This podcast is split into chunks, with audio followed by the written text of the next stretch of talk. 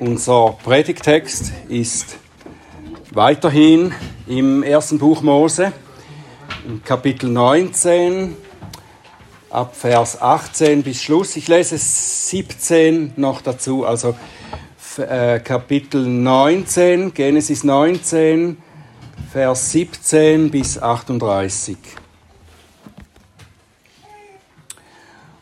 Und es geschah, als sie ins Freie hinaus, als sie sie ins Freie hinausgeführt hatten, da sprach er, Rette dich, es geht um dein Leben. Sieh nicht hinter dich und bleib nicht stehen in der ganzen Ebene des Jordan. Rette dich auf das Gebirge, damit du nicht weggerafft wirst. Da sagte Lot zu ihnen, Ach nein, Herr, Siehe doch, dein Knecht hat Gunst gefunden in deinen Augen, und du hast deine Gnade, die du an mir erwiesen hast, groß gemacht, meine Seele am Leben zu erhalten. Aber ich kann mich nicht auf das Gebirge retten, es könnte das Unheil mich ereilen, dass ich sterbe. Siehe doch, diese Stadt da ist nahe, dahin zu fliehen. Sie ist ja nur klein, ich könnte mich doch dahin retten. Ist sie nicht klein? damit meine Seele am Leben bleibt. Da sprach er zu ihm, siehe, auch darin habe ich Rücksicht auf dich genommen, dass ich die Stadt nicht umkehre, von der du geredet hast. Schnell rette dich dorthin, denn ich kann nichts tun, bis du dorthin gekommen bist. Daher nennt man die Stadt Zoar. Die Sonne ging über der Erde auf, als Lot nach Zoar kam. Da ließ der Herr auf Sodom und Gomorra Schwefel und Feuer regnen von dem Herrn aus dem Himmel und kehrte diese Städte um und die ganze Ebene des Jordan und alle Bewohner der Städte und das Gewächs des Erdbodens. Aber seine Frau sah sich hinter ihm um, da wurde sie zu einer Salzsäule. Und Abraham machte sich früh am Morgen auf an den Ort, wo er von dem Herrn vor dem Herrn gestanden hatte. Und er blickte hinab auf die Fläche von Sodom und Gomorra und auf die ganze Fläche des Landes in der Ebene des Jordan, und er sah und siehe, Rauch stieg vom Land auf, wie der Rauch eines Schmelzofens. Und es geschah, als Gott die Städte der Ebene des Jordan vernichtete, da dachte Gott an Abraham und geleitete Lot mitten aus der Umkehrung, als er die Städte umkehrte, in denen Lot gewohnt hatte. Lot aber zog von Zoar hinauf und wohnte im Gebirge. Er und seine beiden Töchter mit ihm, denn er fürchtete sich, in Zoar zu wohnen, und er wohnte in einer Höhle, er und seine beiden Töchter. Und die Erstgeborene sprach zu der Jüngeren, unser Vater ist alt und es gibt keinen Mann im Land, der zu uns eingehen könnte nach der Weise aller Welt. Komm, lass uns unserem Vater Wein zu trinken geben und bei ihm liegen, damit wir von unserem Vater Nachkommenschaft am Leben erhalten. Und sie gaben ihrem Vater in jener Nacht Wein zu trinken, und die Erstgeborene ging hinein und legte sich zu ihrem Vater, er aber merkte weder etwas von ihrem Niederlegen noch von ihrem Aufstehen. Und es geschah am Morgen, da sprach die Erstgeborene zu der Jüngeren, siehe, ich habe mich gestern Abend zu meinem Vater gelegt. Lass uns auch ihm auch diese Nacht Wein zu trinken geben. Dann gehe hinein, liege bei ihm, damit wir von unserem Vater Nachkommenschaft am Leben erhalten. Da gaben sie auch in dieser Nacht ihrem Vater Wein zu trinken, und die Jüngere stand auf und lag bei ihm. Und er merkte weder etwas von ihrem Niederlegen noch von ihrem Aufstehen. Und die beiden Töchter Lots wurden von ihrem Vater schwanger. Und die Erstgeborene gebar einen Sohn, und sie gab ihm den Namen Moab. Der ist der Vater der Moabiter, bis auf diesen Tag. Und die Jüngere, auch sie gebar einen Sohn, und sie gebar ihm den Namen Ben-Ami. Der ist der Vater der Söhne Ammon bis auf diesen Tag. Lieber Vater im Himmel, wir danken dir für dein unfehlbares Wort und wir wollen dich bitten, dass du uns Verständnis schenkst, dass du unsere Herzen und unseren Verstand öffnest, damit wir hören können und erkennen können, was du uns zu sagen hast. Und öffne du meine Lippen, dass sie deinen Ruhm verkünden. Amen. Vielleicht hast du dir die folgende Frage schon einmal gestellt. Vielleicht nicht so offensichtlich, mehr so in einem äh, verborgenen Winkel deines Herzens, im Geheimen. Kann ich nicht hier und da ein wenig sündigen, ein bisschen sündigen, in den Hauptsachen, in den großen Fragen des christlichen Lebens ganz klar treu sein. Aber in den kleinen Nebensachen da und dort einmal etwas abweichen. Ist das nicht möglich? Ich bleibe ja auf dem Weg der Rettung. Und ich bin ja auch nicht aufgrund meines guten Lebens gerettet, sondern aus Gnade. Kann ich nicht hier und da nur ein bisschen sündigen? Eine grundsätzliche Antwort bekommen wir von unserem Herrn auf diese Frage, Herrn Jesus. Er sagt, Lukas 16, Vers 10, wer im kleinsten treu ist, ist auch im großen treu. Und wer im kleinsten nicht treu ist, ist auch im großen nicht treu. Und eine Illustration dazu und eine laute und deutliche Antwort auf diese Frage kann ich nicht hier und da ein bisschen sündigen? Da gibt uns Lots Leben eine Antwort darauf. Die Geschichte von Lot und von seiner Familie deckt uns nicht nur diese falsche Grundhaltung auf, die hinter der genannten Frage steht, nein, durch die schlimmen Folgen, die Lot durch sein gespaltenes Herz über sie alle brachte, hält uns Gott auch ein warnendes Beispiel vor Augen. Lot wurde mit knapper Not aus Gottes Gnade vor dem sicheren Verderben des Gerichts Gottes gerettet. Wäre er sich selber überlassen geblieben, dann wäre er in der Stadt geblieben. Haben wir letztes Mal gelesen, gesehen. Er wäre in der Stadt geblieben, wenn er sich selber überlassen geblieben wäre. Und schließlich wäre er zusammen mit den Leuten von Sodom umgekommen. Nun ist er aus der Stadt gerissen, gezogen worden. Er steht außerhalb der Stadt und hat die Stadt im Rücken. Vor sich hat er ein neues Leben. Ein Geschenk, das er nicht verdient hat und das er nicht einmal richtig gewollt hat. Die Engel drängen ihn, nach vorne zu schauen, das alte Leben wirklich hinter sich zu lassen. Schau nicht zurück und vorerst in die Berge zu fliehen. Wenn wir Lots Antwort darauf bedenken, dann sehen wir, dass es ihm scheinbar noch nicht klar ist, was seine Rettung wirklich bedeutet. Was er sicher versteht, ist, dass er vor den Folgen seines kompromisshaften Lebens in Sodom gerettet wurde. Er wurde vor den Folgen gerettet. Er wurde vor den bösen Absichten der Sodomiten gerettet. Diese Übeltäter, die äh, seine Besucher vergewaltigen wollten und seine Töchter und, und auch ihn und so weiter. Sie haben das Gericht verdient. Lot ist vor ihnen gerettet worden. Das waren die Folgen seines kompromisshaften Lebensstils. Vor diesen Menschen und vor dem Gericht, das über sie kommen soll, hat Gott ihn bewahrt. Und das ist Teil der Rettung, die Gott schenkt. Aber ich denke, Lot hat noch nicht verstanden, was die ganze Sache mit ihm persönlich, mit seinem Leben vor Gott zu tun hat. Die Sündhaftigkeit der Sodomiten ist auch seine Sündhaftigkeit. Sie hatte bei ihnen nur andere, äußerlich gesehen schlimmere Auswirkungen als bei Lot. Und das nur, weil Gott Lot bisher davor bewahrt hat, so zu werden wie die Leute von Sodom.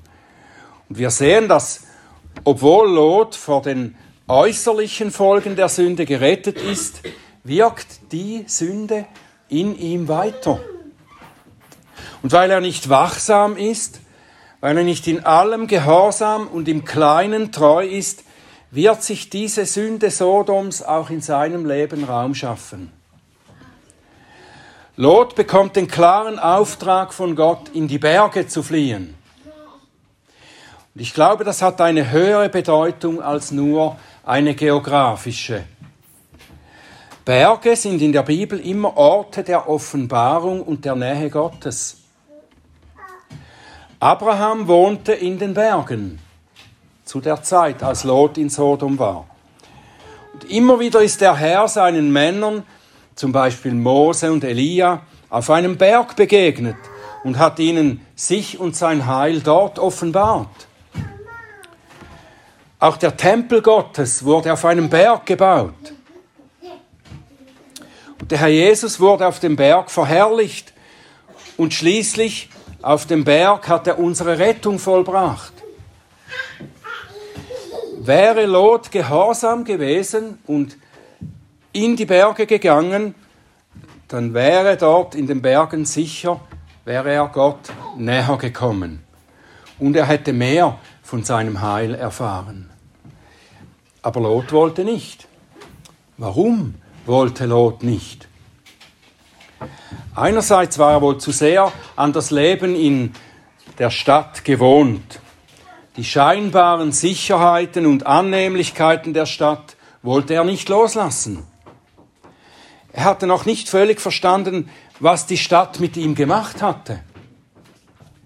Er war froh, von ihren unangenehmen Seiten gerettet zu sein, aber die Süße der Sünde wollte er noch nicht ganz missen wollte er noch etwas weiter genießen.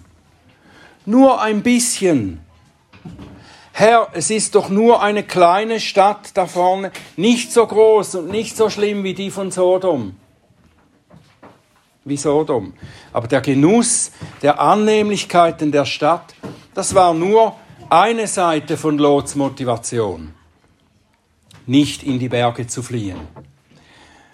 Das ist die Seite, die er nicht ausspricht.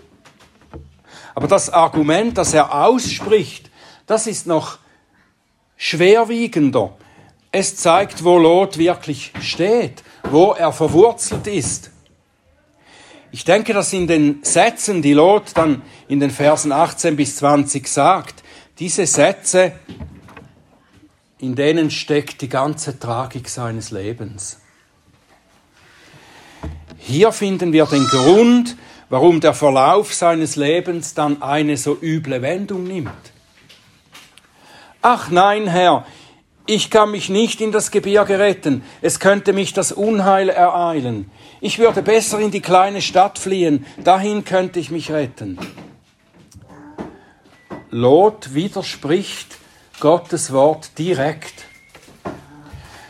Nein, Herr, nicht dein Wille, sondern mein Wille geschehe, sagt er eigentlich. Nein, Herr, nicht so wie du sagst, kann ich gerettet werden, sondern ich weiß es besser. Nicht die Berge bieten mir Sicherheit, sondern diese kleine Stadt. Nicht die ungewisse Zukunft, die Gott mir bietet, sondern das Leben, das ich mir selber einrichte, bietet mir Geborgenheit. Das ist, was Lot glaubt, wenn er das sagt. Das ist eine Grundhaltung, die wir auch kennen, oder nicht? Wenn Gott uns einen Weg weist, auf dem wir uns nicht schon zu Hause fühlen, der eine Herausforderung für uns ist, weil er sozusagen blindes Vertrauen auf Gottes Versprechen fordert, dann sind wir geneigt, uns zurückzuziehen. Eigentlich sagen wir damit, Herr, ich finde mehr Sicherheit in meinen eigenen Wegen als in deinen. Das ist, was Lot sagte. Ich finde mehr Sicherheit in meinen eigenen Wegen als in deinen, Herr. Und Lot sagt, auch, auch wir tun das, wenn wir so geneigt sind. Herr, ich vertraue dir nicht wirklich. Ich vertraue mehr mir selbst. Lass mich meine Wege selber wählen. Da weiß ich, was ich habe. Dir zu vertrauen und zu gehorchen ist nicht bequem und ist nicht sicher. Nun, wie begegnet der Herr diesem Wunsch? Auf den ersten Blick könnte es so aussehen, als würde Gott Lot nachgeben. Vers 21, siehe, auch darin habe ich Rücksicht auf dich genommen, dass ich die Stadt nicht umkehre, von der du geredet hast, rette dich dorthin. Man könnte meinen, dass Gott tatsächlich von Lot überredet wurde und daraufhin seinen Plan, wie er Lot retten will, änderte. Aber das ist nicht der Fall. Und das ist das, das ist das Tragische und das Gefährliche für den gläubigen Lot. Denn Lot wurde auf diese Weise nicht für die Wege des Herrn gerettet. Er endete auf ganz üble Weise, weil er auf seinen eigenen Verstand vertraute und auf seinen eigenen Rat hörte. Es ist vielmehr so, nicht, dass Gott seine Absicht, wie er Lot retten will, änderte, sondern dass der Herr Lot seiner sündigen Absicht überließ.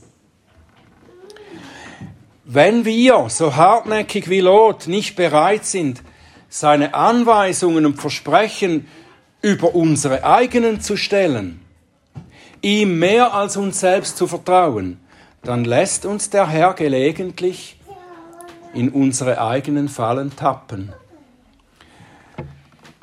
Er tat dies bei Lot, um ihm und auch uns zu zeigen, was passiert, wenn wir unsere Wünsche seinem Willen vorziehen.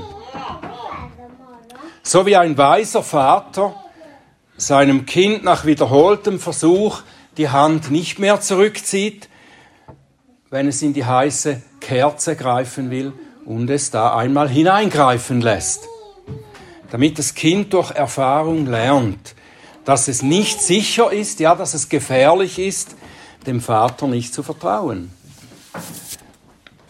Gott lässt uns mitunter sündigen und uns dadurch schmerzliche Erfahrungen machen. Er lässt uns so auch in Situationen hineinkommen, aus denen wir vielleicht nicht mehr ganz unbeschadet herauskommen. Und so kann es sein, dass wir am Ende zwar gerettet werden, aber nur, so wie Lot, wie ein angekohltes Brandscheit aus dem Feuer. Lot bekam offenbar ein gewisses Maß an Erkenntnis darüber, wie falsch sein Begehren war, in die kleine Stadt zu ziehen.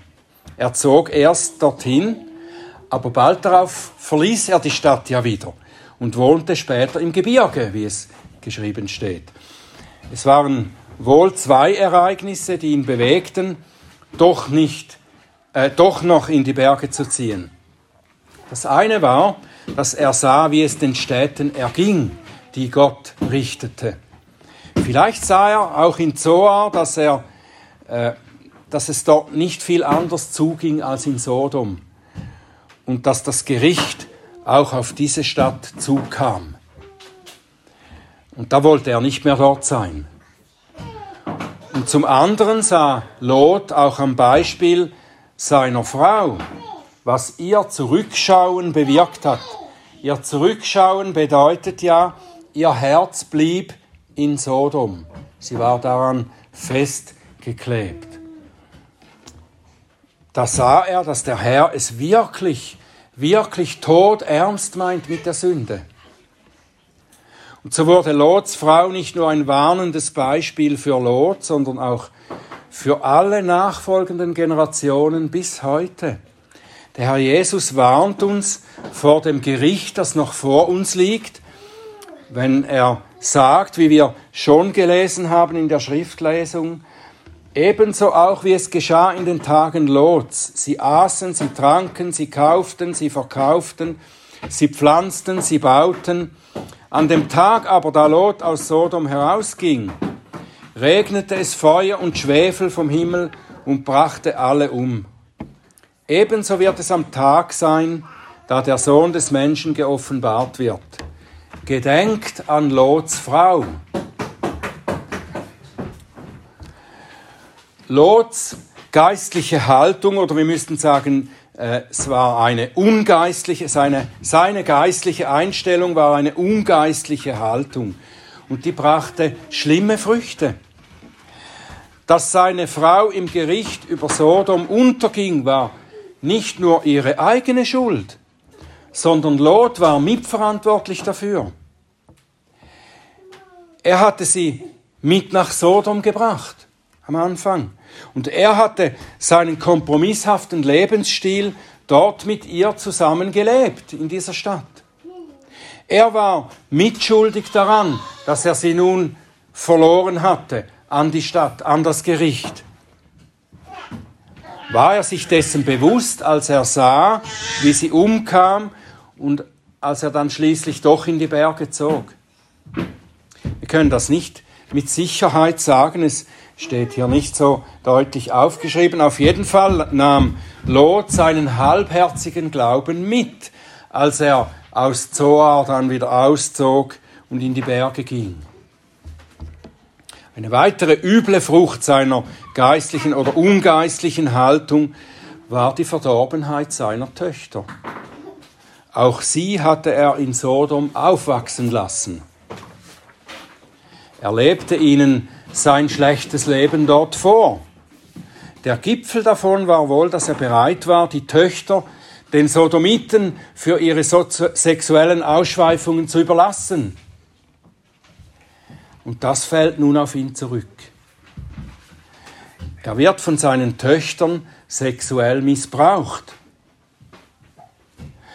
Aber auch diese schlimme Tat konnten die Töchter nicht ohne Lots Mithilfe ausüben. Der listige Plan, den sie hatten, der stammte zwar von ihnen, aber sie hätten ihren Vater wohl nicht mit Wein abfüllen können, wenn er sich gewehrt hätte. Ich glaube, Lot hat sehr willig von seinem Wein getrunken. Und daraus schließe ich, dass er nur sehr unwillig in die Berge gegangen ist. Er ging auf jeden Fall nicht dorthin, um dem Herrn zu begegnen und ihm zu dienen, sondern er gab in seiner Selbstbezogenheit der Lust nach, betrunken zu werden.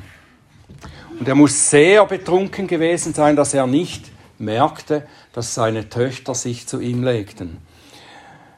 Und das alles ist Gottes Gericht an einem Gläubigen, der, wie er es ausdrücken würde, hier und da nur ein bisschen sündigte. Dass er nicht willig war, mit aller Sünde kompromisslos zu brechen, das hat ihn in großes Elend und Schande gestürzt. Und wir lesen im Alten Testament nichts mehr von Lot nach diesem Punkt. Der Puritaner Matthew Henry kommentiert dazu, dass wir davon lernen, dass, so sagt er, dass Trunkenheit nicht nur vergesslich macht, sondern auch in Vergessenheit bringt. Ich denke, da hat er einerseits recht, wenn er das so sagt, aber erstens ist es ja nicht nur Lots Trunkenheit, die das Problem ist, das ist nur, die Trunkenheit ist nur ein Teil seiner Herzenshaltung. Und zweitens ist Lot im Alten Testament nicht ganz in Vergessenheit geraten. Er bleibt durch die Erwähnung seiner Söhne nicht nur in beschämender Erinnerung, sondern es wird sichtbar, dass Lot durch ihre Zeugung dem Volk Israel lange andauernden Schaden verursachte. Diese beiden Söhne, die Moab und Ammon, ihre Söhne, die Völker, die daraus kamen, die Moabiter und Ammoniter, das waren die Völker, die Israel ein Stachel im Fleisch waren, die Israel mehrmals bekämpften und hinderten. Lots Sündhaftigkeit, die er nicht bekämpfte und weiter pflegen wollte, hat sich über viele Generationen auf seine Nachkommen ausgewirkt. Und das erinnert an Gottes Wort, durch das er sich Mose offenbart hat. Exodus 34, Vers 6. Der Herr, der Herr, Gott, barmherzig und gnädig, langsam zum Zorn und reich an Gnade und Treue. Der Gnade bewahrt an Tausenden von Generationen, der Schuld und Vergehen und Sünde vergibt, aber keineswegs ungestraft lässt, sondern die Schuld der Väter heimsucht an den Kindern und Kindeskindern, an der dritten und vierten Generation. Was wir leben und was wir auch unseren Kindern weitergeben, das geht weiter. Das hat Folgen. Das hat Lot nicht bedacht. Was nehmen wir sonst mit von dieser Geschichte? Lots Leben ist ein schlechtes Beispiel für ein Glaubensleben. Lot war ja ein Gerechter, so wird er genannt im Neuen Testament. Aber er lebt hier ein ganz schlechtes Beispiel von einem Gläubigen. Das ist eine große Lektion und eine Warnung für uns. Nach der letzten Predigt, als wir über den ersten Teil in diesem Kapitel nachdachten, war, als Lot da noch in Sodom war und gerettet werden sollte, da hat mir am Ende der Predigt jemand von euch gesagt, dass er sehr betroffen war und er hat es so ausgedrückt, ich war Lot. Ich denke, das trifft es sehr gut, was ich sagen möchte. Wir haben alle etwas von Lot, nicht wahr? Wir haben das auch. Wir kämpfen auch mit der Neigung, uns das Glaubensleben leichter zu machen, Abkürzungen zu nehmen, Kompromisse einzugehen. Nur ein wenig sündigen. In der Hauptsache bin ich ja treu und bleibe auf dem Weg des Glaubens, aber nur ab und zu ein wenig sündigen. Auch uns fällt es mitunter schwer, uns einzig auf Gottes Anweisungen und Versprechen zu verlassen und nicht die Sicherheit in unseren eigenen Wegen und Ideen vom Leben zu suchen. Wir haben vielleicht alle schon nicht offen, mehr versteckt zum Herrn gesagt, nein Herr, wenn ich dir gehorche, dann kommt es vielleicht nicht gut. Ich habe da eine bessere Strategie zu meinem Glück. Und darum nimm Lots Leben und seine Herzenshaltung als einen Spiegel für dich. Schau hin, schau hin auf dieses warnende Beispiel und frage dich, worauf stütze ich mein Leben? Wo ist mein einziger Halt und meine Sicherheit? Vertraue ich wirklich in allem ganz nur auf den Herrn? Und siehst du die übrig bleibende Sünde in dir, die dich verführt, mit fadenscheinigen Argumenten die eigenen Wege denen des Herrn vorzuziehen. Erkennst du, dass du davor am meisten gerettet werden musst? Von deiner innewohnenden Sünde, viel mehr als von den Folgen deiner vergangenen Sünden. Sei selbstkritisch, misstraue dir selbst. Bete für Selbsterkenntnis. Bete, dass es nicht notwendig ist, dass der Herr dich die Folgen deiner Sünde spüren lassen muss, weil du vorher nicht bereit bist, von schlechten Kompromissen umzuziehen, umzukehren. Bete so, Herr, rette mich vor mir selbst. Das müssen wir, nicht wahr? Wir müssen vor uns selbst auch gerettet werden. Und wenn du schon in diese Falle Lots getappt bist, dann will ich dir auch eine Ermutigung zurufen, was mit dem, was der Apostel Johannes schreibt im 1. Johannes 2, Vers 1 und 2. Meine Kinder, ich schreibe euch dies, damit ihr nicht sündigt. Und wenn jemand sündigt, wir haben einen Beistand bei dem Vater, Jesus Christus, den Gerechten, und er ist die Sühnung für unsere Sünden. Wir brauchen nicht in unserer Sünde stecken zu bleiben. Wir haben die Möglichkeit umzukehren. Der Herr ist die Sühnung für unsere Sünden. Er will uns helfen, Beistand sein und er vergibt uns, wenn wir umkehren. Und darum mit Judas 1, Vers 24, dem aber, der euch ohne Straucheln zu bewahren und vor seine Herrlichkeit tadellos und mit Frohlocken hinzustellen vermag, dem alleinigen Gott, unserem Heiland durch Jesus Christus, unserem Herrn sei Herrlichkeit, Majestät, Gewalt und Macht vor aller Zeit, jetzt und in alle Ewigkeit. Amen.